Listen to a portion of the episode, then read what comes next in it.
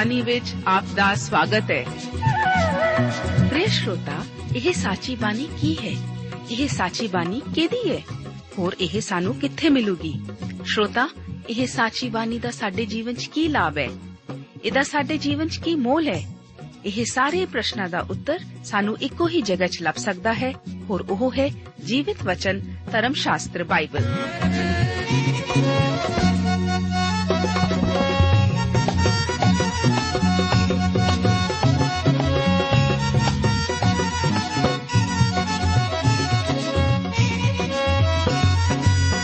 ਧਰਮ ਸ਼ਾਸਤਰ ਬਾਈਬਲ।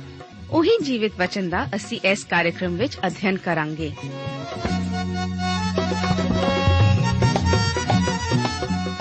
ਤੇ ਹੁਣ ਪਵਿੱਤਰ ਸ਼ਾਸਤਰ ਬਾਈਬਲ ਦਾ ਅਧਿਐਨ ਸ਼ੁਰੂ ਕਰਨ ਤੋਂ ਪਹਿਲਾਂ, ਆਈਏ ਅਸੀਂ ਆਪਣੇ ਮਨਾਂ ਨੂੰ ਤਿਆਰ ਕਰੀਏ ਇਸ ਭਜਨ ਦੁਆਰਾ।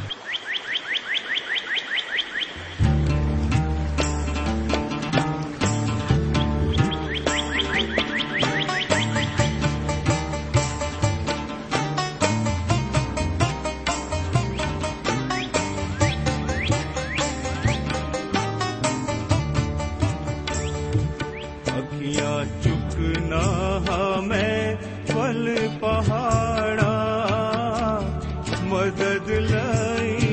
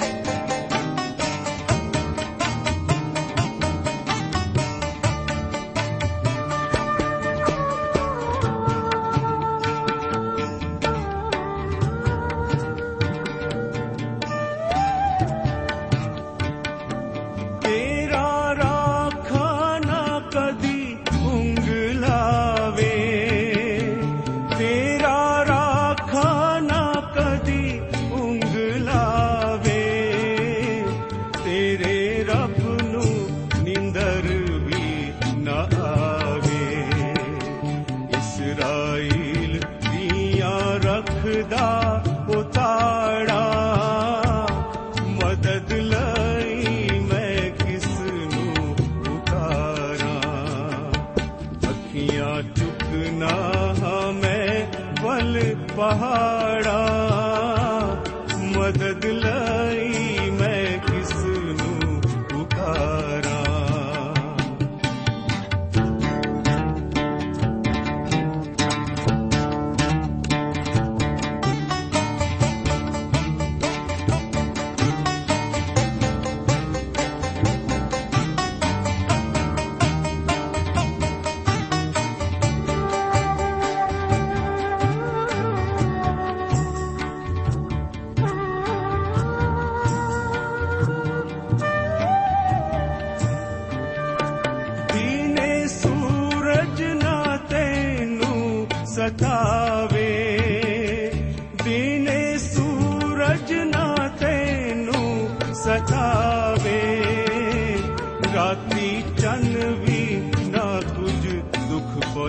ಭಾವಿ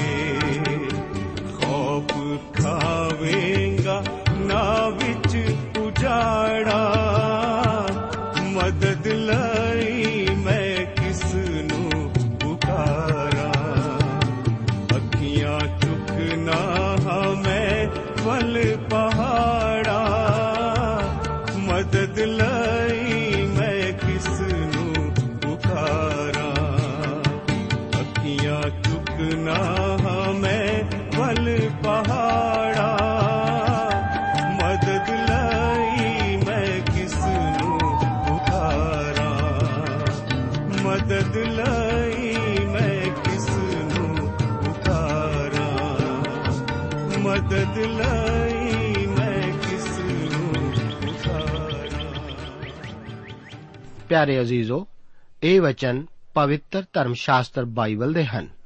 ਇਹ ਵਚਨ ਪੱਕਾ ਅਤੇ ਪੂਰੀ ਤਰ੍ਹਾਂ ਮੰਨਣਯੋਗ ਹੈ ਕਿ ਪ੍ਰਭੂ ਯੀਸ਼ੂ ਮਸੀਹ ਪਾਪੀਆਂ ਨੂੰ ਬਚਾਉਣ ਲਈ ਇਸ ਜਗਤ ਵਿੱਚ ਆਇਆ। ਪਿਆਰੇ ਅਜ਼ੀਜ਼ੋ, ਇਸ ਬਾਈਬਲ ਅਧਿਨ ਪ੍ਰੋਗਰਾਮ ਵਿੱਚ ਪਹਿਲਾ ਸੈਮੂਅਲ ਦੀ ਪੋਥੀ ਦੇ 13 ਅਤੇ 14 ਅਧਿਆਇਆਂ ਦਾ ਅਧਿਐਨ ਕਰਨ ਲਈ ਮੈਂ ਆਪ ਦਾ ਸਵਾਗਤ ਕਰਦਾ ਹਾਂ। ਅਸੀਂ ਸ਼ੁਰੂਆਤ ਕਰਦੇ ਹਾਂ 13 ਅਧਿਆਇ ਨਾਲ। ਇਸ ਅਧਿਆਇ ਦਾ ਮੁੱਖ ਵਿਸ਼ਾ ਸਾਊਲ ਦੀ ਗਲਤੀ ਹੈ, ਕਿਉਂਕਿ ਉਹ ਪਰਮੇਸ਼ਵਰ ਦੇ ਵਿਰੁੱਧ ਬਗਾਵਤ ਕਰਦਾ ਹੈ। ਹੁਣ ਉਹ ਆਪਣਾ ਅਸਲੀ ਸੁਭਾਅ ਦਿਖਾਉਣਾ ਸ਼ੁਰੂ ਕਰਦਾ ਹੈ। ਉਸ ਦੇ ਪੁੱਤਰ ਜੋਨਾਥਨ ਦੇ ਹੱਥ ਮਿਕਮੇਸ਼ ਵਿਖੇ ਵੱਡੀ ਫਤਿਹ ਲੱਗੀ ਸੀ, ਪਰ ਇਸ ਵਾਸਤੇ ਸਾਊਲ ਤੁਰ ਹੀ ਵਜਾਉਂਦਾ ਹੈ ਅਤੇ ਇਸ ਫਤਿਹ ਦਾ ਸਿਹਰਾ ਆਪਣੇ ਸਿਰ ਉੱਤੇ ਲੈਣਾ ਚਾਹੁੰਦਾ ਹੈ। ਸ਼ਾਉਲ ਜਾਜਕ ਦੇ ਅਹੁਦੇ ਲਈ ਘੁਸ ਪੈਂਦਾ ਹੈ। ਇਸ ਵਾਸਤੇ ਸੈਮੂਅਲ ਸ਼ਾਉਲ ਨੂੰ ਝਿੜਕਦਾ ਅਤੇ ਉਸ ਦਾ ਤਿਰਸਕਾਰ ਕਰਦਾ ਹੈ। ਹੁਣ ਇਸਰਾਇਲ ਦੇ ਗੈਰ ਸ਼ਾਸਤਰਧਾਰੀ ਹੋਣ ਦਾ ਪ੍ਰਗਟਾਵਾ ਹੋ ਜਾਂਦਾ ਹੈ। ਸਾਊਲ ਆਪਣੇ ਵਾਰੀ ਜਲੌ ਤੋਂ ਹੀ ਰਾਜਾ ਜਾਪਦਾ ਸੀ, ਪਰ ਅੰਦਰੂਨੀ ਤੌਰ ਤੇ ਉਹ ਰਾਜਾ ਬਿਲਕੁਲ ਨਹੀਂ ਸੀ। ਉਹ ਤਾਂ ਸਿਰਫ ਇੱਕ ਪੁਤਲੀ ਵਾਂਗ ਹੋਣ ਵਾਲਾ ਰਾਜਾ ਹੀ ਸੀ। 13 ਅਧਿਆਏ ਉਸ ਦੀਆਂ 1 ਤੋਂ ਲੈ ਕੇ 12 ਆਇਤਾਂ ਦੇ ਵਚਨ ਇਸ ਪ੍ਰਕਾਰ ਹਨ। ਸ਼ਾਉਲ 30 ਵਰਿਆਂ ਦਾ ਸੀ, ਜਦ ਉਹ ਰਾਜ ਕਰਨ ਲੱਗਾ ਅਤੇ ਜਾਂ ਉਸਨੇ ਇਸਰਾਇਲ ਉੱਤੇ ਦੋ ਵਰੇ ਰਾਜ ਕਰ ਲਿਆ, ਤਾਂ ਸਾਊਲ ਨੇ ਇਸਰਾਇਲ ਦੇ 3000 ਮਨੁੱਖ ਆਪਣੇ ਲਈ ਚੁਣ ਲਏ 2000 ਮਿਕਮਾਸ਼ ਵਿਖ ਅਤੇ ਬੇਤਲ ਦੇ ਪਹਾੜ ਵਿੱਚ ਸ਼ਾਉਲ ਨਾਲ ਰਹੇ ਅਤੇ 1000 ਬਿੰਜਾਮੀਨ ਦੇ ਗਿਬਿਆ ਵਿੱਚ ਯੋਨਾਥਨ ਦੇ ਨਾਲ ਰਹੇ ਅਤੇ ਉਹਨੇ ਬਾਕੀ ਦੀਆਂ ਸਭਨਾਂ ਨੂੰ ਆਪੋ ਆਪਣੇ ਡੇਰੇ ਵੱਲ ਵਿਦਿਆ ਕੀਤਾ। ਜੋਨਾਥਨ ਨੇ ਫਿਲਿਸਤੀਆਂ ਦੇ ਪਹਿਰੂਆਂ ਨੂੰ ਜੋ ਗਿਬਿਆ ਵਿੱਚ ਸਨ ਮਾਰਿਆ ਅਤੇ ਇਹ ਗੱਲ ਫਿਲਿਸਤੀਆਂ ਨੇ ਸੁਣੀ ਅਤੇ ਸ਼ਾਉਲ ਨੇ ਤੁਰੀ ਫੰਕਵਾ ਕੇ ਸਾਰੇ ਦੇਸ਼ ਵਿੱਚ ਇਹ ਡੌਂਡੀ ਸੁਣਵਾਈ ਜੋ ਇਬਰਾਨੀ ਸੁਣ ਲੈਣ। ਅਤੇ ਇਹ ਗੱਲ ਸਾਰੇ ਇਸਰਾਇਲ ਨੇ ਸੁਣੀ, ਜੋ ਸ਼ਾਉਲ ਨੇ ਫਿਲਿਸਤੀਆਂ ਦੀ ਇੱਕ ਚੌਂਕੀ ਦੇ ਸਿਪਾਹੀ ਮਾਰ ਸੁੱਟੇ ਅਤੇ ਇਸرائیਲੀ ਵੀ ਫਿਲਿਸਤੀਆਂ ਦੀ ਨਿਗਾਹ ਵਿੱਚ ਘਣਾਉਣੇ ਹੋ ਗਏ ਅਤੇ ਸ਼ਾਉਲ ਕੋਲ ਗਿਲਗਾਲ ਵਿੱਚ ਇਕੱਠੇ ਹੋਏ। ਫਿਲਿਸਤੀ ਵੀ ਇਸਰਾਇਲ ਨਾਲ ਲੜਨ ਨੂੰ ਇਕੱਠੇ ਹੋਏ। ਉਹਨਾਂ ਦੇ 30000 ਰੱਥ ਅਤੇ 6000 ਘੋੜ ਚੜੇ ਸਨ ਅਤੇ ਢੇਰ ਸਾਰੇ ਲੋਕ ਜਿਵੇਂ ਸਮੁੰਦਰ ਦੇ ਕੰਢੇ ਦੀ ਰੇਤ ਹੈ, ਸੋ ਉਹ ਚੜ ਆਏ ਅਤੇ ਬੈਤਾਵਾਨ ਦੀ ਚੜ੍ਹਾਈ ਵੱਲ ਮਿਕਮਾਸ਼ ਵਿੱਚ ਡੇਰੇ ਲਾਏ। ਜਾਂ ਇਸرائیਲੀਆਂ ਨੇ ਡਿਠਾ, ਜੋ ਅਸੀਂ ਭੀੜ ਵਿੱਚ ਫਾਬੇ ਹਾਂ, ਕਿਉਂ ਜੋ ਲੋਕ ਔਖੇ ਸਨ, ਤਾਂ ਕੁੰਦਰਾਂ, ਝਾੜੀਆਂ, ਪੱਥਰਾਂ ਗੜਾਂ ਅਤੇ ਟੋਇਆਂ ਵਿੱਚ ਜਾ ਲੁਕੇ।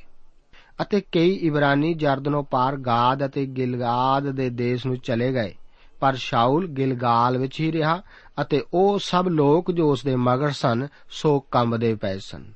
ਉਹ ਉੱਥੇ ਸੈਮੂਏਲ ਦੇ ਠਹਿਰਾਏ ਹੋਏ ਵੇਲੇ ਦੇ ਅਨੁਸਾਰ ਸੱਤਾਂ ਦਿਨਾਂ ਤੋੜੀ ਠਹਿਰੇ। ਪਰ ਸੈਮੂਏਲ ਗਿਲਗਾਲ ਵਿੱਚ ਨਾ ਆਇਆ ਔਰ ਸਾਰੇ ਲੋਕ ਉਹਦੇ ਕੋਲੋਂ ਖਿੰਡ ਗਏ। ਤਦ ਸ਼ਾਉਲ ਨੇ ਆਖਿਆ, ਹੋਮ ਦੀ ਬਲੀ ਅਤੇ ਸੁਖ ਸਾਨ ਦੀ ਭੇਂਟ ਮੇਰੇ ਕੋਲ ਲੈ ਆਓ। ਅਤੇ ਉਹਨੇ ਹੋਮ ਦੀ ਬਲੀ ਚੜਾਈ। ਅਤੇ ਅਜਿਹਾ ਹੋਇਆ, ਜੋ ਜਿਸ ਵੇਲੇ ਉਹ ਹੋਮ ਦੀ ਬਲੀ ਚੜਾ ਚੁੱਕਾ ਤਾਂ ਵੇਖੋ ਸੈਮੂਅਲ ਵੀ ਅਪੜ ਪਿਆ। ਅਤੇ ਸ਼ਾਉਲ ਉਸ ਦੇ ਮਿਲਣ ਨੂੰ ਉਹਦੀ ਸੁਖ ਸਾਂਦ ਪੁੱਛਣ ਨਿਕਲਿਆ। ਤਾਂ ਸ਼ੈਮੂਏਲ ਨੇ ਪੁੱਛਿਆ, ਤੁਸੀਂ ਕੀ ਕੀਤਾ? ਸ਼ਾਉਲ ਬੋਲਿਆ, ਮੈਂ ਜੋ ਡਿਠਾ ਪਏ ਲੋਕ ਮੇਰੇ ਕੋਲੋਂ ਖਿੰਡ ਗਏ ਹਨ ਅਤੇ ਤੂੰ ਠਹਿਰਾਏ ਹੋਏ ਦਿਨਾਂ ਵਿੱਚ ਨਾ ਆਇਆ ਅਤੇ ਫਲਿਸਤੀ ਮਿਕਮਾਸ਼ ਵਿੱਚ ਇਕੱਠੇ ਹੋਏ। ਤਾਂ ਮੈਂ ਆਖਿਆ, ਜੋ ਫਲਿਸਤੀ ਮੇਰੇ ਉੱਤੇ ਗਿਲਗਾਲ ਵਿੱਚ ਆਣ ਪੈਣਗੇ ਅਤੇ ਮੈਂ ਹੁਣ ਤੀਕਰ ਯਹੋਵਾ ਦੀ ਕਿਰਪਾ ਦੀ ਬੇਨਤੀ ਨਹੀਂ ਕੀਤੀ। ਇਸ ਲਈ ਮੈਂ ਬੇਵਸ ਹੋ ਕੇ ਹੋਮ ਦੀ ਬਲੀ ਚੜਾਈ ਹੁਣ ਸਾਊਲ ਦਾ ਅਸਲੀ ਚਰਿੱਤਰ ਪ੍ਰਗਟ ਹੋਣਾ ਸ਼ੁਰੂ ਹੁੰਦਾ ਹੈ। ਜਦੋਂ ਅਸੀਂ ਉਸ ਨੂੰ ਹੋਰ ਕਰੀਬ ਤੋਂ ਵੇਖਾਂਗੇ, ਤਦ ਸਾਨੂੰ ਪਤਾ ਲੱਗ ਜਾਵੇਗਾ ਕਿ ਉਹ ਤਾਂ ਅੰਦਰੋਂ ਖਾਲੀ ਹੀ ਹੈ। ਇੱਕ ਤੋਂ ਲੈ ਕੇ 4 ਆਇਤਾਂ ਵਿੱਚ ਅਸੀਂ ਦੇਖਦੇ ਹਾਂ ਕਿ ਜੋਨਾਥਨ ਨੇ ਫਿਲਿਸਤੀਆਂ ਨੂੰ ਵੱਢ ਸੁੱਟਿਆ ਸੀ। ਯੋਨਾਥਨ ਇੱਕ ਵੱਡਾ ਫੌਜੀ ਕਮਾਂਡਰ ਸੀ। ਬਾਅਦ ਵਿੱਚ ਉਸਨੇ ਆਪਣੀ ਹੀ ਵਿਉਂਤ ਨਾਲ ਇੱਕ ਹੋਰ ਮਹਾਨ ਜਿੱਤ ਵੀ ਹਾਸਲ ਕੀਤੀ ਸੀ।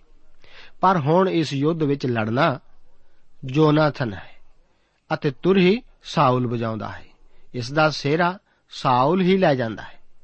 ਉਹ ਸਾਰੇ ਇਸਰਾਇਲ ਨੂੰ ਸੱਦ ਕੇ ਇੱਕ ਗਲਤ ਰਿਪੋਰਟ ਪੇਸ਼ ਕਰਦਾ ਹੈ। ਜੋਨਾਥਨ ਵੀ ਹੁਣ ਇਸੇ ਤਰ੍ਹਾਂ ਕਰਦਾ ਹੈ। ਲੋਕਾਂ ਨੂੰ ਹੁਣ ਸ਼ੱਕ ਹੋਣ ਲੱਗ ਪੈਂਦਾ ਹੈ ਕਿ ਸਾਊਲ ਦੀ ਫੌਜ ਵਿੱਚ ਇੱਕ ਕਮਜ਼ੋਰੀ ਹੈ। ਕੀ ਉਹ ਸ਼ਾਉਲ ਹਲੀਮ ਹੈ? ਮੈਂ ਆਪ ਨੂੰ ਸ਼ੁਰੂ-ਸ਼ੁਰੂ ਵਿੱਚ ਵੀ ਕਿਹਾ ਸੀ ਕਿ ਸਾਊਲ ਵਿੱਚ ਇੱਕ ਗਲਤ ਹਲੀਮੀ ਹੈ ਅਤੇ ਹੁਣ ਇਹ ਸੱਚਾਈ ਖੁੱਲ ਕੇ ਸਾਹਮਣੇ ਆ ਰਹੀ ਹੈ। ਇਸ ਤਰ੍ਹਾਂ ਜਾਪਦਾ ਹੈ ਕਿ ਫਲਿਸਤੀ ਆਪਣੀ ਹਾਰ ਤੋਂ ਬਾਅਦ ਫਿਰ ਤਾਕਤਵਰ ਹਥਿਆਰ ਲੈ ਕੇ ਇਸਰਾਇਲ ਦੇ ਵਿਰੁੱਧ ਆਪਣੀ ਫੌਜ ਨਾਲ ਆ ਖੜੇ ਹੁੰਦੇ ਹਨ।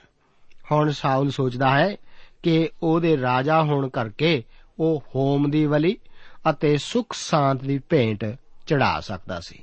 ਬਾਅਦ ਵਿੱਚ ਇੱਕ ਹੋਰ ਰਾਜੇ ਉਜ਼ਾਇਆ ਨੇ ਵੀ ਇਸੇ ਤਰ੍ਹਾਂ ਸੋਚਿਆ ਕਿ ਉਹ ਇੱਕ ਜਾਜਕ ਦਾ ਕੰਮ ਕਰ ਸਕਦਾ ਸੀ।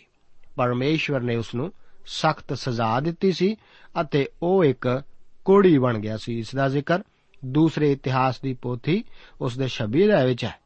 ਸਾਊਲ ਨੇ ਪਰਮੇਸ਼ਵਰ ਦੀ ਇਸ ਖਾਸ ਹਦਾਇਤ ਦਾ ਇਨਕਾਰ ਕਰ ਦਿੱਤਾ ਸੀ ਕਿ ਸਿਰਫ ਇੱਕ ਲੇਵੀ ਦੇ ਘਰਾਣੇ ਦਾ ਜਾਜਕ ਹੀ ਹੋਮ ਦੀ ਬਲੀ ਚੜਾ ਸਕਦਾ ਸੀ। ਸਾਊਲ ਸੈਮੂਅਲ ਲਈ ਇੰਤਜ਼ਾਰ ਨਹੀਂ ਸੀ ਕਰਨੀ ਚਾਹੁੰਦਾ। ਉਸ ਨੇ ਅਜਿਹਾ ਤਿੰਨ ਕਾਰਨਾ ਕਰਕੇ ਕੀਤਾ ਸੀ। ਸਭ ਤੋਂ ਪਹਿਲਾਂ, ਲੋਕ ਖਿੰਡ ਪੁੰਡ ਗਏ ਸਨ। ਦੂਸਰੇ, ਫਿਲਿਸਤੀ ਉਸ ਦੇ ਵਿਰੁੱਧ ਖੜੇ ਹੋ ਰਹੇ ਸਨ। ਅਤੇ ਤੀਸਰੇ ਸੈਮੂਅਲ ਦੇ ਆਉਣ ਨੂੰ ਦੇਰ ਹੋ ਰਹੀ ਸੀ। ਸਾਊਲ ਹਰ ਇੱਕ ਮਨੁੱਖ ਅਤੇ ਹਰ ਇੱਕ ਕੰਮ ਨੂੰ ਕਸੂਰ ਕੱਢ ਰਿਹਾ ਸੀ। ਸਾਊਲ ਇਸ ਕਰਕੇ ਖੁਦ ਹੀ ਪ੍ਰਭੂ ਅੱਗੇ ਬਲੀ ਚੜਾਉਣ ਲਈ ਆ ਗਿਆ ਸੀ। ਹੁਣ ਇਹ ਝੂਠੀ ਨੇਕੀ ਜ਼ਾਹਿਰ ਕਰ ਰਿਹਾ ਸੀ। ਇਹੀ ਅਸਲੀ ਸ਼ਾਉਲ ਹੈ। ਸ਼ਾਉਲ ਨੂੰ ਆਰੰਭ ਵਿੱਚ ਦੱਸਿਆ ਗਿਆ ਸੀ ਕਿ ਜੇਕਰ ਉਹ ਪਰਮੇਸ਼ਵਰ ਦੀ ਆਗਿਆ ਦਾ ਪਾਲਣ ਕਰੇ ਤਾਂ ਪਰਮੇਸ਼ਵਰ ਉਸ ਨੂੰ ਅਸੀਸ ਦੇਵੇਗਾ। ਪਰ ਜੇਕਰ ਉਹ ਨਾ ਫਰਮਾਨੀ ਕਰੇ, ਤਾਂ ਸਜ਼ਾ ਉਸ ਉੱਤੇ ਆਣ ਪਵੇਗੀ। ਹਾਕਮ ਲਈ ਪ੍ਰਭੂ ਦੀ ਆਗਿਆ ਦਾ ਪਾਲਣ ਕਰਨਾ ਜ਼ਰੂਰੀ ਸੀ। ਅੱਜ ਵੀ ਸੰਸਾਰ ਨੂੰ ਪਰਮੇਸ਼ਵਰ ਦੀ ਅਧੀਨਤਾ ਮੰਨਣ ਵਾਲੇ ਹਾਕਮ ਦੀ ਲੋੜ ਹੈ। ਸਾਡੀਆਂ ਸਮੱਸਿਆਵਾਂ ਦਾ ਕਾਰਨ ਇਸ ਸੰਸਾਰ ਵਿੱਚ ਇਹੋ ਜਿਹੇ ਹਾਕਮ ਨਾ ਹੋਣ ਕਰਕੇ ਹੀ ਹੈ। ਸੱਚਮੁੱਚ ਜਦੋਂ ਤੱਕ ਪ੍ਰਭੂ ਯੀਸ਼ੂ ਮਸੀਹ ਜੀ ਵਾਪਸ ਇਸ ਜ਼ਮੀਨ ਉੱਤੇ ਨਹੀਂ ਆਉਂਦੇ, ਉਦੋਂ ਤੱਕ ਇਹੋ ਜਿਹਾ ਹਾਕਮ ਕੋਈ ਵੀ ਨਹੀਂ ਹੋਵੇਗਾ। ਇਸ ਧਰਤੀ ਲਈ ਪਰਮੇਸ਼ਵਰ ਦਾ ਆਖਰੀ ਟੀਚਾ ਇਹੋ ਹੀ ਹੈ। ਸ਼ਾਉਲ ਨੇ ਪਰਮੇਸ਼ਵਰ ਦੀ ਨਾਫਰਮਾਨੀ ਕੀਤੀ ਸੀ। ਇਸ ਕਰਕੇ ਪਰਮੇਸ਼ਵਰ ਆਦਮੀ ਨੂੰ ਰਾਜਾ ਹੋਣ ਲਈ ਠਹਿਰਾਉਂਦਾ ਹੈ। ਕੁਝ ਚਿਰ ਬਾਅਦ ਪਰਮੇਸ਼ਵਰ ਉਸ ਨੂੰ ਪੇਸ਼ ਕਰੇਗਾ। ਪਰ ਇਸ ਸਮੇਂ ਤਾਂ ਸੈਮੂਅਲ ਵੀ ਨਹੀਂ ਜਾਣਦਾ ਕਿ ਉਹ ਮਨੁੱਖ ਕੌਣ ਹੈ। 13 ਅਧਿਆਏ, ਉਸ ਦੀਆਂ 13 ਤੋਂ ਲੈ ਕੇ 23 ਆਇਤਾਂ ਦੇ ਵਚਨਾਂ ਵਿੱਚ ਇਸ ਤਰ੍ਹਾਂ ਬਿਆਨ ਹੈ, ਤਾਂ ਸ਼ੈਮੂਅਲ ਨੇ ਸ਼ਾਉਲ ਨੂੰ ਆਖਿਆ, ਤੈਂ ਮੂਰਖਤਾ ਹੀ ਕੀਤੀ ਹੈ। ਕਿਉਂ ਜੋ ਤੈਂ ਜੋ ਹੋਵਾ ਆਪਣੇ ਪਰਮੇਸ਼ਵਰ ਦੀ ਆਗਿਆ ਦੀ ਰਾਖੀ ਨਹੀਂ ਕੀਤੀ, ਜੋ ਉਸ ਨੇ ਤੈਨੂੰ ਦਿੱਤੀ ਸੀ। ਨਹੀਂ ਤਾਂ ਜੋ ਹੋਵਾ ਹੁਣ ਤੋਂ ਸਦੀਪਕ ਤੋੜੀ ਤੇਰਾ ਰਾਜ ਇਸਰਾਇਲ ਵਿੱਚ ਠਹਿਰਾ ਦਿੰਦਾ। ਪਰ ਹੁਣ ਤਾਂ ਤੇਰਾ ਰਾਜ ਨਾ ਠਹਿਰੇਗਾ। ਕਿਉਂ ਜੋ ਯਹੋਵਾ ਨੇ ਇੱਕ ਆਪਣੇ ਮਨ ਦੇ ਅਨੁਸਾਰੀ ਮਨੁੱਖ ਨੂੰ ਭਾਲਿਆ ਅਤੇ ਯਹੋਵਾ ਨੇ ਆਪਣੇ ਲੋਕਾਂ ਦੇ ਪ੍ਰਧਾਨ ਬਣਨ ਲਈ ਉਹਨੂੰ ਆਗਿਆ ਕੀਤੀ, ਕਿਉਂ ਜੋ ਤੈਂ ਯਹੋਵਾ ਦੀ ਆਗਿਆ ਨੂੰ ਜੋ ਉਸਨੇ ਤੈਨੂੰ ਦਿੱਤੀ ਸੀ ਨਹੀਂ ਮੰਨਿਆ, ਤਾਂ ਸੈਮੂਅਲ ਉਠਿਆ ਔਰ ਗਿਲਗਾਲ ਤੋਂ ਬਿੰਜਾਮਿਨ ਦੇ ਸ਼ਹਿਰ ਗਿਬਿਆ ਨੂੰ ਚੜ ਗਿਆ। ਤਦ ਸ਼ਾਉਲ ਨੇ ਉਹਨਾਂ ਲੋਕਾਂ ਨੂੰ ਜੋ ਉਹਦੇ ਕੋਲ ਸਨ ਗਿਣਿਆ ਅਤੇ ਉਹ ਮਨੁੱਖ 600 ਮਨੁੱਖ ਸਨ। ਅਤੇ ਸ਼ਾਉਲ ਅਤੇ ਉਹਦਾ ਪੁੱਤਰ ਜੋਨਾਥਨ ਅਤੇ ਉਹਨਾਂ ਦੇ ਨਾਲ ਦੇ ਲੋਕ ਬਿੰਜਾਮੀਨ ਦੇ ਗੇਵਿਆ ਵਿੱਚ ਆ ਰਹੇ ਅਤੇ ਫਲਿਸਤੀ ਮਿਕਮਾਸ਼ ਵਿੱਚ ਡੇਰੇ ਲਾਈ ਬੈਠੇ ਸਨ। ਲੁਟੇਰੇ ਫਲਿਸਤੀਆਂ ਦੇ ਦਲ ਤੋਂ ਤਿੰਨ ਟੋਲੀਆਂ ਹੋ ਕੇ ਨਿਕਲੇ। ਇੱਕ ਟੋਲੀ ਤਾਂ ਸ਼ਾਉਲ ਦੇ ਦੇਸ਼ ਨੂੰ, ਉਹ ਫਰਾ ਦੇ ਰਾਹ ਵੱਲ ਗਈ। ਦੂਜੀ ਟੋਲੀ ਬੈਤ ਹੋਰੋਨ ਦੇ ਰਾਹ ਆਈ ਅਤੇ ਤੀਜੀ ਟੋਲੀ ਉਸ ਬੰਨੇ ਦੇ ਰਾਹ ਤੁਰੀ, ਜਿਹੜਾ ਸਬੋਈਮ ਦੀ ਖੱਡ ਦੇ ਉੱਤੇ ਉਜਾੜ ਦੇ ਪਾਸੇ ਸੀ। ਉਸ ਵੇਲੇ ਇਸਰਾਇਲ ਦੇ ਸਾਰੇ ਦੇਸ਼ ਵਿੱਚ ਇੱਕ ਲੋਹਾਰ ਵੀ ਨਹੀਂ ਲੱਭਦਾ ਸੀ। ਕਿਉਂ ਜੋ ਫਲਿਸਤੀਆਂ ਨੇ ਆਖਿਆ ਸੀ ਕਿ ਅਜਿਹਾ ਨਾ ਹੋਵੇ, ਜੋ ਇਬਰਾਨੀ ਲੋਕ ਤਲਵਾਰਾਂ ਅਤੇ ਵਰਸ਼ੇ ਆਪਣੇ ਲਈ ਬਣਾਉਣ। ਸਗੋਂ ਸਾਰੇ ਇਸرائیਲੀ ਫਲਿਸਤੀਆਂ ਦੇ ਕੋਲ ਸਭੇ ਆਪੋ ਆਪਣੇ ਹਲ ਫਾਲੇ ਅਤੇ ਆਪਣੀ ਕਹੀ ਅਤੇ ਆਪਣਾ ਕੋਹਾੜਾ ਅਤੇ ਆਪਣੀ ਦਾਤੀ ਤਿੱਖੇ ਕਰਾਉਣ ਲਈ ਲੈ ਜਾਂਦੇ ਸਨ। ਪਰ ਦਾਤੀਆਂ, ਹਲ, ਫਾਲਾਂ, ਤੰਗਲੀਆਂ ਅਤੇ ਕੋਹਾੜਿਆਂ ਦੇ ਲਈ ਅਤੇ ਪ੍ਰਾਇਣ ਦੀਆਂ ਆਰਾਂ ਨੂੰ ਤਿੱਖਿਆ ਕਰਨ ਲਈ ਉਹਨਾਂ ਕੋਲ ਰੇਤੀਆਂ ਤਾਂ ਸਨ। ਸੋ ਅਜਿਹਾ ਹੋਇਆ ਜੋ ਲੜਾਈ ਦੇ ਦਿਨ ਉਹਨਾਂ ਲੋਕਾਂ ਦੇ ਵਿੱਚੋਂ ਜੋ ਸ਼ਾਉਲ ਅਤੇ ਜੋਨਾਥਨ ਦੇ ਨਾਲ ਸਨ ਕਿਸੇ ਦੇ ਹੱਥ ਵਿੱਚ ਇੱਕ ਤਲਵਾਰ ਅਤੇ ਇੱਕ ਵਰਸ਼ੀ ਵੀ ਨਹੀਂ ਸੀ, ਪਰ ਉਹ ਸ਼ਾਉਲ ਅਤੇ ਉਹਦੇ ਪੁੱਤਰ ਜੋਨਾਥਨ ਦੇ ਕੋਲ ਸਨ। ਤਦ ਫਲਿਸਤੀਆਂ ਦੀ ਚੌਂਕੀ ਮਿਕਮਾਸ਼ ਦੇ ਦਰੇ ਤੋੜੀ ਆਪੜ ਗਈ। 15 ਤੋਂ ਲੈ ਕੇ 17 ਆਇਤਾਂ ਵਿੱਚ ਅਸੀਂ ਦੇਖਦੇ ਹਾਂ ਕਿ ਯੁੱਧ ਹੁਣ ਸ਼ੁਰੂ ਹੋਣ ਵਾਲਾ ਹੀ ਹੈ। ਹੁਣ ਅਸੀਂ ਦੇਖਾਂਗੇ ਕਿ ਨਿਸ਼ਾਸਤਰੀਕਰਨ ਦਾ ਅਸਲੀ ਖਤਰਾ ਕੀ ਹੈ। ਅੱਜ ਵੀ ਬਹੁਤ ਸਾਰੇ ਲੋਕ ਪੂਰਨ ਨਿਸ਼ਾਸਤਰੀਕਰਨ ਦਾ ਵਿਚਾਰ ਕਰਦੇ ਹਨ। ਜਦੋਂ ਕਿ ਕੁਝ ਦੂਸਰੇ ਲੋਕ ਬੰਦੂਕ ਦੇ ਕਾਨੂੰਨ ਵਿੱਚ ਵਿਸ਼ਵਾਸ ਕਰਦੇ ਹਨ। ਉਹਨਾਂ ਦਾ ਵਿਚਾਰ ਹੈ ਕਿ ਇਸ ਤਰ੍ਹਾਂ ਕਰਨ ਨਾਲ ਦੁਸ਼ਟਾਂ ਅਤੇ ਜ਼ੁਲਮ ਕਰਨ ਵਾਲਿਆਂ ਉੱਤੇ ਕਾਬੂ ਪਾਇਆ ਜਾ ਸਕੇਗਾ। ਪਰ ਦੋਸਤ, ਆਪ ਜ਼ਾਲਮਾਂ ਦਾ ਨਿਸ਼ਾਸਤਰੀਕਰਨ ਨਹੀਂ ਕਰ ਸਕਦੇ। ਇਸ ਤਰ੍ਹਾਂ ਕਰਨ ਨਾਲ ਤਾਂ ਆਪ ਇਮਾਨਦਾਰ ਲੋਕਾਂ ਦੇ ਵਿਰੁੱਧ ਅਪਰਾਧੀਆਂ ਨੂੰ ਖੁੱਲ ਹੀ ਦਿਓਗੇ। ਇਹ ਤਾਂ ਇੱਕ ਬੇਵਕੂਫੀ ਵਾਲਾ ਵਿਚਾਰ ਹੀ ਹੈ। ਫਲਿਸਤੀਆਂ ਦੇ ਇਸرائیਲੀਆਂ ਨੂੰ ਸ਼ਾਸਤਰ ਰਹਿਤ ਕਰ ਦਿੱਤਾ ਸੀ। ਪਰ ਇਸرائیਲੀਆਂ ਨੂੰ ਖੇਤੀਬਾੜੀ ਦੇ ਔਜ਼ਾਰ ਰੱਖਣ ਦੀ ਇਜਾਜ਼ਤ ਦਿੱਤੀ ਸੀ। ਪਰ ਇਹਨਾਂ ਔਜ਼ਾਰਾਂ ਨੂੰ ਤਿੱਖੇ ਕਰਾਉਣ ਲਈ ਉਹਨਾਂ ਨੂੰ ਫਿਲਿਸਤੀਆਂ ਦੇ ਕੋਲ ਜਾਣਾ ਪੈਂਦਾ ਸੀ। ਇਸ ਤਰ੍ਹਾਂ ਫਿਲਿਸਤੀਆਂ ਕੋਲ ਇੱਕ ਪੂਰਾ ਪੂਰਾ ਹਿਸਾਬ ਕਿਤਾਬ ਰਹਿੰਦਾ ਸੀ ਕਿ ਇਸرائیਲੀਆਂ ਕੋਲ ਕਿੰਨੇ ਕੁ ਹਥਿਆਰ ਸਨ। ਸਿਰਫ ਦੋ ਵਿਅਕਤੀਆਂ, ਸ਼ਾਊਲ ਅਤੇ ਯੋਨਾਥਨ ਕੋਲ ਹੀ ਤੇਗਾਂ ਸਨ। ਮੇਰੇ ਵਿਚਾਰ ਅਨੁਸਾਰ ਬਾਕੀ ਮਨੁੱਖਾਂ ਕੋਲ ਫੌਜ ਵਿੱਚ ਕੁਹਾੜੀਆਂ ਅਤੇ ਬਹੋਲੀਆਂ ਵਰਗੇ ਔਜ਼ਾਰ ਹੀ ਹੁੰਦੇ ਹਨ। ਸਾਊਲ ਦੀ ਫੌਜ ਕੋਲ ਇਹੋ ਜਿਹੇ ਹਥਿਆਰ ਹੀ ਸਨ। ਆਓ, ਅਸੀਂ ਹੁਣ 14 ਅਧਿਆਇ ਵਿੱਚ ਦਾਖਲ ਹੁੰਦੇ ਹਾਂ। ਇਸ ਅਧਿਆਇ ਦਾ ਮੁੱਖ ਵਿਸ਼ਾ ਯੋਨਾਥਨ ਦੀ ਫਲਿਸਤੀਆਂ ਉੱਤੇ ਫਤਿਹ ਪਾਉਣਾ ਹੈ। ਹੁਣ ਯੋਨਾਥਨ ਫਲਿਸਤੀਆਂ ਉੱਤੇ ਇੱਕ ਹੋਰ ਵੱਡੀ ਫਤਿਹ ਪਾਉਂਦਾ ਹੈ। ਪਰ ਇਸ ਫਤਿਹ ਦਾ ਸਿਰਾ ਸਾਊਲ ਆਪਣੇ ਉੱਤੇ ਲੈਂਦਾ ਹੋਇਆ ਆਪਣੀ ਈਰਖਾ ਦਾ ਪ੍ਰਗਟਾਵਾ ਕਰਦਾ ਹੈ। ਉਹ ਤਾਂ ਅਸਲ ਆਪਣੇ ਪੁੱਤਰ ਦਾ ਹੀ ਨਾਸ਼ ਕਰਨ ਵਾਲਾ ਸੀ। ਇਸ ਅਧਿਆਇ ਵਿੱਚ ਜੋਨਾਥਨ ਦੁਆਰਾ ਫਲਿਸਤੀਆਂ ਦੇ ਵਿਰੁੱਧ ਆਪਣੀ ਲੜਾਈ ਦੀ ਨੀਤੀ ਦਾ ਵਰਣਨ ਹੈ। ਇਸ ਤਰ੍ਹਾਂ ਜਾਪਦਾ ਹੈ ਕਿ ਜੋਨਾਥਨ ਦੀ ਨੀਤੀ ਆਪਣੇ ਆਦਮੀਆਂ ਨੂੰ ਇੱਕ ਤੰਗ ਰਾਹੇ ਲੈ ਜਾਣ ਦੀ ਹੀ ਸੀ। ਇੱਥੇ ਇਹਨਾਂ ਥੋੜੇ ਜਿਹੇ ਹਥਿਆਰਾਂ ਨੂੰ ਹੀ ਲੈ ਕੇ ਵੀ ਜੋਨਾਥਨ ਦੀ ਫੌਜ ਨੂੰ ਇਹੋ ਹੋਰ ਵੱਡਾ ਲਾਭ ਹੋ ਰਿਹਾ ਸੀ। ਇਹੋ ਜਿਹਾ ਹੀ ਇੱਕ ਯੁੱਧ ਥਰਮੋਪਾਈਲੇ ਵਿਖੇ ਜੋ ਪੂਰਬੀ ਯੂਨਾਨ ਵਿੱਚ ਇੱਕ ਪਹਾੜੀ ਦਰੇ ਤੇ ਹੈ, ਹੋਈ ਸੀ, ਜਿੱਥੇ ਕਿ ਯੂਨਾਨੀ ਭਾਵੇਂ ਥੋੜੇ ਜਿਹੇ ਸਨ, ਉਹ ਫਾਰਸੀ ਲੋਕਾਂ ਨੂੰ ਰੋਕੀ ਰੱਖੇ ਸਨ। ਇੱਥੇ ਇਸਰਾਇਲ ਦੀ ਘਟਨਾ ਵਿੱਚ ਵੀ ਇਸੇ ਨੀਤੀ ਨਾਲ ਹੀ ਉਹਨਾਂ ਨੂੰ ਲਾਭ ਹੋਇਆ ਸੀ। ਇਸرائیਲੀ ਬਿਲਕੁਲ ਥੋੜੀ ਗਿਣਤੀ ਵਿੱਚ ਸਨ ਅਤੇ ਸਨ ਵੀ ਬਿਨਾਂ ਹਥਿਆਰਾਂ ਤੋਂ। ਇਸ ਯੁੱਧ ਦੇ ਵਿਸਥਾਰਪੂਰਵਕ ਚਰਚਾ ਨੂੰ ਛੱਡ ਕੇ ਅਸੀਂ ਇਸ ਦੀ ਬਜਾਏ ਇੱਥੇ ਮਿਲਣ ਵਾਲੇ ਇੱਕ ਮਹਾਨ ਆਤਮਿਕ ਸਬਕ ਉੱਤੇ ਹੀ ਵਿਚਾਰ ਕਰਦੇ ਹਾਂ। 18 ਐਤ ਵਿੱਚ ਦੇਖਦੇ ਹਾਂ ਕਿ ਸਾਲ ਨੂੰ ਨਹੀਂ ਸੀ ਚਾਹੀਦਾ ਕਿ ਉਹ ਇਸ ਸੰਦੂਕ ਨੂੰ ਯੁੱਧ ਦੇ ਮੈਦਾਨ ਵਿੱਚ ਲੈ ਜਾਂਦਾ। ਇਸ ਤੋਂ ਪਹਿਲਾਂ ਵੀ ਅਸੀਂ ਦੇਖਿਆ ਸੀ ਕਿ ਇਸرائیਲੀ ਇਸ ਸੰਦੂਕ ਨੂੰ ਸੈਮੂਅਲ ਦੇ ਦਿਨਾਂ ਵਿੱਚ ਵੀ ਇਸਤੇਮਾਲ ਕਰਦੇ ਰਹੇ ਸਨ। ਉਹਨਾਂ ਦਾ ਵਿਚਾਰ ਸੀ ਕਿ ਇਹ ਸੰਦੂਕ ਨੂੰ ਉਹਨਾਂ ਨੂੰ ਯੁੱਧ ਦੇ ਜਿੱਤਣ ਵਿੱਚ ਮਦਦ ਮਿਲੇਗੀ। ਇਸ ਤਰ੍ਹਾਂ ਜਾਪਦਾ ਹੈ ਕਿ ਸ਼ਾਉਲ ਦੁਆਰਾ ਇਸ ਸੰਦੂਕ ਨੂੰ ਯੁੱਧ ਦੇ ਮੈਦਾਨ ਵਿੱਚ ਲਿਜਾਣ ਦਾ ਵੀ ਇਹੋ ਹੀ ਕਾਰਨ ਸੀ। ਸ਼ਾਉਲ ਦੁਆਰਾ ਸੰਦੂਕ ਨੂੰ ਯੁੱਧ ਦੇ ਮੈਦਾਨ ਵਿੱਚ ਲਿਆਉਣ ਦੀ ਬਜਾਏ ਯੋਨਾਥਨ ਦੀ ਨੀਤੀ ਅਨੁਸਾਰ ਇਹ ਯੁੱਧ ਮਨੁੱਖੀ ਯੋਜਨਾ ਅਨੁਸਾਰ ਹੀ ਜਿੱਤਿਆ ਗਿਆ ਸੀ। ਪਰਮੇਸ਼ਵਰ ਇਸ ਨੌਜਵਾਨ ਮਨੁੱਖ ਦੇ ਨਾਲ ਹੈ। ਇਹ ਬੜੇ ਦੁੱਖ ਦੀ ਗੱਲ ਹੈ ਕਿ ਉਹ ਜ਼ਿਆਦਾ ਸਮਾਂ ਜਿੰਦਾ ਨਹੀਂ ਸੀ ਰਿਹਾ। ਪਰਮੇਸ਼ਵਰ ਨੇ ਉਸ ਦਿਨ ਇਸਰਾਇਲ ਦੀ ਰੱਖਿਆ ਕੀਤੀ ਸੀ। ਇਸ ਤੋਂ ਬਾਅਦ ਅਸੀਂ ਦੇਖਦੇ ਹਾਂ ਕਿ ਸਾਊਲ ਦੁਆਰਾ ਕਾਲੀ ਵਿੱਚ ਦਿੱਤੇ ਹੁਕਮ ਦੀ ਪਰਵਾਹ ਨਹੀਂ ਕੀਤੀ ਜਾਂਦੀ। ਇਹ ਇੱਕ ਰੋਚਕ ਗੱਲ ਹੈ ਕਿ ਜੋਨਾਥਨ ਨੂੰ ਆਪਣੇ ਪਿਤਾ ਦੇ ਇਸ ਅਨੋਖੇ ਹੁਕਮ ਬਾਰੇ ਪਤਾ ਵੀ ਨਹੀਂ ਸੀ ਕਿ ਜਿੰਨਾ ਚਿਰ ਯੁੱਧ ਨਹੀਂ ਜਿੱਤਿਆ ਜਾਂਦਾ, ਉਨਾ ਚਿਰ ਕੋਈ ਵੀ ਕੁਝ ਨਹੀਂ ਖਾਵੇਗਾ। ਅਸਲ ਵਿੱਚ ਜੋਨਾਥਨ ਤਾਂ ਇਸ ਹੁਕਮ ਦੇ ਨਿਕਲਣ ਤੋਂ ਪਹਿਲਾਂ ਹੀ ਯੁੱਧ ਜਿੱਤ ਚੁੱਕਾ ਸੀ। ਹੁਣ ਅਸੀਂ ਸਾਊਲ ਦੇ ਅਸਲੀ ਸੁਭਾਅ ਬਾਰੇ ਜਾਣਨਾ ਸ਼ੁਰੂ ਕਰਦੇ ਹਾਂ। ਯੁੱਧ ਜੋਨਾਥਨ ਜਿੱਤਦਾ ਹੈ ਅਤੇ ਇਸ ਜਿੱਤ ਦਾ ਸਿਹਰਾ ਸਾਊਲ ਲੈਣਾ ਚਾਹੁੰਦਾ ਹੈ। ਉਹ ਇਸ ਜਿੱਤ ਦਾ ਸਿਹਰਾ ਆਪਣੇ ਪੁੱਤਰ ਨੂੰ ਨਹੀਂ ਦੇਣਾ ਚਾਹੁੰਦਾ। ਉਸ ਦੀ ਦਿਆਲਗੀ ਅਤੇ ਸਾਦਗੀ ਜਾਂਦੀ ਰਹੀ। ਹੁਣ ਤਾਂ ਉਸ ਦੀ ਈਰਖਾ ਹੀ ਪ੍ਰਗਟ ਹੋ ਰਹੀ ਹੈ। ਸ਼ਾਉਲ ਦੁਆਰਾ ਇਹ ਹੁਕਮ ਉਸ ਦੀ ਮੂਰਖਤਾ ਵਜੋਂ ਹੀ ਦਿੱਤਾ ਗਿਆ ਸੀ। ਇਹ ਮਨੁੱਖ ਥੱਕੇ ਹੋਏ ਸਨ। ਉਹਨਾਂ ਨੇ ਇਸ ਯੁੱਧ ਨੂੰ ਲੜ ਕੇ ਜਿੱਤ ਲਿਆ ਸੀ। ਹੁਣ ਉਹਨਾਂ ਨੂੰ ਕੁਝ ਖਾਣ ਲਈ ਚਾਹੀਦਾ ਸੀ। ਪਰ ਸ਼ਾਉਲ ਆਖਦਾ ਹੈ ਕਿ ਜਦੋਂ ਤੱਕ ਮੈਂ ਆਪਣੇ ਵੈਰੀਆਂ ਤੋਂ ਬਦਲਾ ਨਹੀਂ ਲੈ ਲੈਂਦਾ, ਮੈਂ ਆਪਣੇ ਕਿਸੇ ਵੀ ਸਿਪਾਹੀ ਨੂੰ ਕੁਝ ਨਹੀਂ ਖਾਣ ਦਿਆਂਗਾ। ਉਸ ਦਾ ਸਾਦਗੀ ਅਤੇ ਨਮਰਤਾ ਵਾਲਾ ਸੁਭਾਅ ਹੁਣ ਖਤਮ ਹੋ ਚੁੱਕਾ ਸੀ। ਉਸ ਨੇ ਅਸਲ ਵਿੱਚ ਇੱਕ ਬੇਦੀ ਪਰਮੇਸ਼ਰ ਵਾਸਤੇ ਬਣਾਈ ਅਤੇ ਇਸ ਉੱਤੇ ਬਲੀਆਂ ਚੜਾਈਆਂ ਪਰ ਹੁਣ ਪਰਮੇਸ਼ਰ ਇਸ ਵਿਅਕਤੀ ਨੂੰ ਬਿਲਕੁਲ ਇਸਤੇਮਾਲ ਨਹੀਂ ਸੀ ਕਰ ਰਿਹਾ।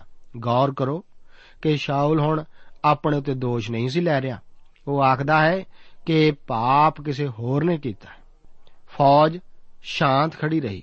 ਉਹ ਜਾਣਦੇ ਸਨ ਕਿ ਫਤਿਹ ਜੋਨਾਥਨ ਨੇ ਪ੍ਰਾਪਤ ਕੀਤੀ ਸੀ ਅਤੇ ਹੁਣ ਸ਼ਾਉਲ ਆਖ ਰਿਹਾ ਸੀ ਕਿ ਪਰਮੇਸ਼ਵਰ ਦੁਆਰਾ ਸ਼ਾਉਲ ਨੂੰ ਨਾ ਸੁਣੇ ਜਾਣ ਦਾ ਕਾਰਨ ਇਹ ਸੀ ਕਿਉਂਕਿ ਉਹਨਾਂ ਵਿੱਚੋਂ ਕਿਸੇ ਨੇ ਸ਼ਾਉਲ ਦਾ ਆਗਿਆ ਪਾਲਣ ਨਹੀਂ ਸੀ ਕੀਤਾ ਅਤੇ ਉਸ ਦੀ ਮੰਨਤ ਨੂੰ ਤੋੜਿਆ ਸੀ। ਫੌਜ ਜਾਣਦੀ ਸੀ ਕਿ ਜੋਨਾਥਨ ਨੇ ਸ਼ੈਤ ਨੂੰ ਚੱਖਿਆ ਸੀ ਅਤੇ ਉਹ ਜਾਣਦੇ ਸਨ ਕਿ ਸ਼ਾਉਲ ਉਹਨਾਂ ਉੱਤੇ ਜ਼ਿਆਦਾ ਪ੍ਰਭਾਵ ਪਾ ਰਿਹਾ ਸੀ। ਹੁਣ ਉਸ ਦੇ ਰਾਜਾ ਹੋਣ ਕਰਕੇ ਸਿਪਾਹੀ ਚੁੱਪਚਾਪ ਖੜੇ ਰਹੇ ਸਨ। ਫੌਜ ਜ਼ਿਆਦਾ ਕੁਝ ਨਹੀਂ ਸੀ ਬੋਲ ਰਹੀ। ਸ਼ਾਉਲ ਨੂੰ ਵਿਸ਼ਵਾਸ ਹੋ ਗਿਆ ਸੀ ਕਿ ਜੋਨਾਥਨ ਹੀ ਦੋਸ਼ੀ ਸੀ। ਉਹ ਇਸ ਕਰਕੇ ਦੋਸ਼ੀ ਸੀ ਕਿਉਂਕਿ ਉਸ ਨੇ ਉਹ ਕੀਤਾ ਸੀ ਜੋ ਕਿ ਸ਼ਾਉਲ ਨਹੀਂ ਸੀ ਚਾਹੁੰਦਾ ਕਿ ਕੋਈ ਕਰੇ। ਸ਼ਾਉਲ ਨੇ ਆਖਿਆ ਸੀ ਕਿ ਸਰਾਪੀ ਹੋਵੇ ਉਹ, ਹਰੇਕ ਜਿਹੜਾ ਇਸ ਦਿਨ ਕੋਈ ਭੋਜਨ ਖਾਵੇ। ਪਰ ਕੀ ਇਹ ਕਿਸੇ ਦੇ ਮਾਰਨ ਦਾ ਕੁਝ ਕਾਰਨ ਹੋ ਸਕਦਾ ਸੀ? ਅਸਲ ਵਿੱਚ ਸਾਊਲ ਤਾਂ ਆਪਣੇ ਰਾਹ ਵਿੱਚ ਆਉਂਦੇ ਆਪਣੇ ਪੁੱਤਰ ਨੂੰ ਵੀ ਮਾਰ ਸੁੱਟਦਾ। ਕਿਉਂ? ਕਿਉਂਕਿ ਸ਼ਾਉਲ ਨੂੰ ਜੋਨਾਥਨ ਨਾਲ ਘਿਰਣਾ ਹੈ। ਉਹ ਚਾਹੁੰਦਾ ਹੈ ਕਿ ਸਾਰੀ ਵਡਿਆਈ ਉਸੇ ਨੂੰ ਹੀ ਮਿਲੇ। ਸ਼ਾਉਲ ਦੇ ਇਸ ਸਾਰੇ ਕੀਤੇ ਹੋਏ ਦਾ ਜ਼ਿਕਰ ਕਰਦੇ ਅਤੇ ਗਰਜਦੇ ਵਕਤ ਫੌਜ ਸ਼ਾਂਤ ਰਹੀ। ਪਰ ਜਦੋਂ ਜੋਨਾਥਨ ਦੀ ਜ਼ਿੰਦਗੀ ਦਾਅ ਉਤੇ ਲੱਗੀ ਹੋਈ ਸੀ, ਤਦ ਉਹ ਬਿਲਕੁਲ ਚੁੱਪ ਨਹੀਂ ਸੀ ਰਹੇ। ਹੁਣ ਅਸੀਂ ਸ਼ਾਉਲ ਦੇ ਅਸਲੀ ਆਚਰਣ ਨੂੰ ਦੇਖ ਰਹੇ ਹਾਂ। ਬਾਅਦ ਵਿੱਚ ਅਸੀਂ ਦੇਖਾਂਗੇ ਕਿ ਉਹ ਕਿਸ ਤਰ੍ਹਾਂ ਪਰਮੇਸ਼ਵਰ ਦੀ ਆਗਿਆ ਦੇ ਵਿਰੁੱਧ ਕੰਮ ਕਰਦਾ ਹੈ। ਉਹ ਕੁਝ ਅਜਿਹਾ ਕਰਨ ਜਾ ਰਿਹਾ ਹੈ ਜੋ ਕਿ ਸਮੁੱਚੀ ਇਸرائیਲੀ ਕੌਮ ਲਈ ਘਾਤਕ ਸਿੱਧ ਹੋਵੇਗਾ। ਜੇਕਰ ਪਰਮੇਸ਼ਵਰ ਦਖਲ ਨਾ ਦਿੰਦਾ, ਤਾਂ ਸਾਰੀ ਕੌਮ ਦਾ ਖਾਤਮਾ ਹੋ ਸਕਦਾ ਸੀ। ਸਾਊਲ ਹੁਣ ਪ੍ਰਗਟ ਕਰ ਰਿਹਾ ਹੈ ਕਿ ਉਹ ਬਿਲਕੁਲ ਪਰਮੇਸ਼ਵਰ ਦਾ ਜਨ ਨਹੀਂ ਹੈ। ਉਹ ਤਾਂ ਅਸਲ ਵਿੱਚ ਸ਼ੈਤਾਨ ਦਾ ਜਨ ਹੈ। ਅਗਲੇ ਅਧਿਆਇ ਵਿੱਚ ਅਸੀਂ ਦੇਖਾਂਗੇ ਕਿ ਸ਼ਾਉਲ ਹੁਣ ਪਰਮੇਸ਼ਵਰ ਦੀ ਆਗਿਆ ਦਾ ਪਾਲਣ ਨਹੀਂ ਕਰਦਾ ਅਤੇ ਅੰਤ ਵਿੱਚ ਪਰਮੇਸ਼ਵਰ ਦਾ ਆਤਮਾ ਉਸ ਨਾਲ ਨਹੀਂ ਬੋਲੇਗਾ, ਨਾ ਹੀ ਉਸ ਦੀ ਅਗਵਾਈ ਕਰੇਗਾ ਅਤੇ ਉਹ ਅੰਤ ਵਿੱਚ ਭੂਤਾਂ ਪਿੱਛੇ ਲੱਗ ਜਾਵੇਗਾ। ਅੰਤ ਵਿੱਚ ਉਹ ਐਂਡੋਰ ਦੀ ਭੂਤਨੀ ਦਾ ਸਲਾਹ ਲੈਂਦਾ ਹੈ। ਇਸ ਭੂਤਾਂ ਦੇ ਜ਼ਮਾਨੇ ਵਿੱਚ ਸਾਡੇ ਸਿੱਖਣ ਲਈ ਇਹ ਇੱਕ ਮਹਾਨ ਸਬਕ ਹੋਵੇਗਾ। ਪਰਮੇਸ਼ਵਰ ਸਾਡੇ ਮੁਲਕ ਦੀ ਮਦਦ ਕਰੇ। ਕਿਉਂਕਿ ਇਸ ਵਿੱਚ ਵੀ ਕਈ ਸਾਊਲ ਵਸਦੇ ਹਨ। ਪ੍ਰਭੂ ਆਪ ਨੂੰ ਅੱਜ ਦੇ ਇਹਨਾਂ ਵਚਨਾਂ ਨਾਲ ਬਰਕਤ ਦੇਵੇ। ਜੈ ਮਸੀਹ ਦੀ।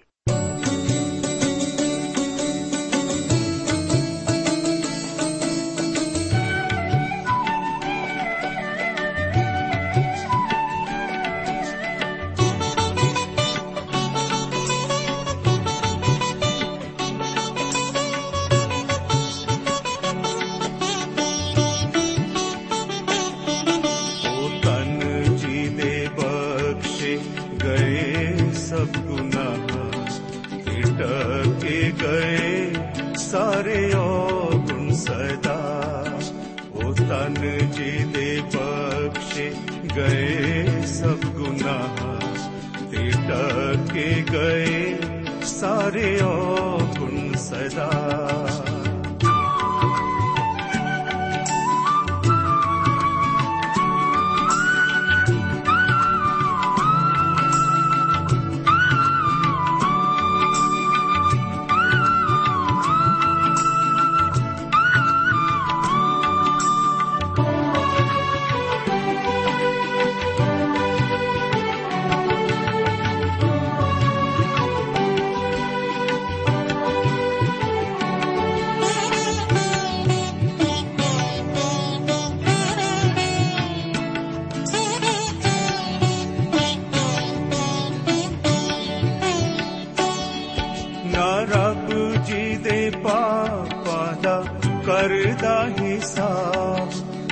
ਹਿਸਾਬ ਨਾ ਰੱਬ ਜੀ ਦੇ ਪਾਪਾਂ ਦਾ ਕਰਦਾ ਹਿਸਾਬ ਉਹ ਤਨ ਹੈ ਕਿ ਦਿਲ ਉਹਦਾ ਨਹੀਂ ਖਰਾਬ ਉਹ ਤਨ ਹੈ ਕਿ ਦਿਲ ਉਹਦਾ ਨਹੀਂ ਖਰਾਬ ਉਹ ਤਨ ਜੀ ਦੇ ਬਖਸ਼ੇ ਗਏ ਸਭ ਗੁਨਾਹ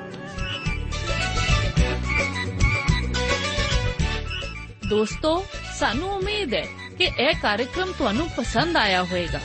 ਤੇ ਇਹ ਕਾਰਜਕ੍ਰਮ ਸੁਣ ਕੇ ਤੁਹਾਨੂੰ ਬਰਕਤਾਂ ਮਿਲੀਆਂ ਹੋਣਗੀਆਂ। ਜੇ ਤੁਸੀਂ ਇਹ ਕਾਰਜਕ੍ਰਮ ਦੇ ਬਾਰੇ ਕੁਝ ਪੁੱਛਣਾ ਚਾਹੁੰਦੇ ਹੋ, ਤੇ ਸਾਨੂੰ ਇਸ ਪਤੇ ਤੇ ਲਿਖੋ।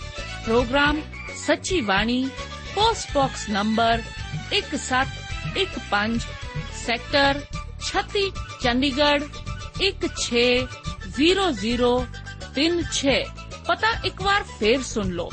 Program Sachi Bani post box number 1715 sector 36 Chandigarh 160036 ਸਾਡਾ ਈਮੇਲ ਪਤਾ ਹੈ punjabi ttb at twr.in ਪਤਾ ਇੱਕ ਵਾਰ ਫੇਰ ਸੁਣ ਲਓ punjabi ttb at twr.in ਹੁਣ ਸਾਡੇ ਪ੍ਰੋਗਰਾਮ ਦਾ ਸਮੇਂ ਸਮਾਪਤ ਹੁੰਦਾ ਹੈ ਉਮੀਦ ਹੈ ਅਗਲੇ ਪ੍ਰੋਗਰਾਮ ਵਿੱਚ ਤੁਹਾਡੇ ਨਾਲ ਫੇਰ ਪੇਂਟ ਹੋਏਗੀ।